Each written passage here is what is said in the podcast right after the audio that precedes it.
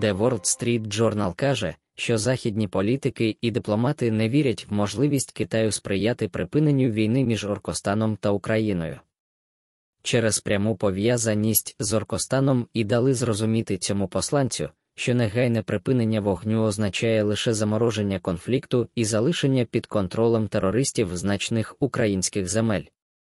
А в цьому світова спільнота аж ніяк не зацікавлена, і єдиним способом початку мирного процесу вважає лише виведення всіх формувань воєнних злочинців з території України.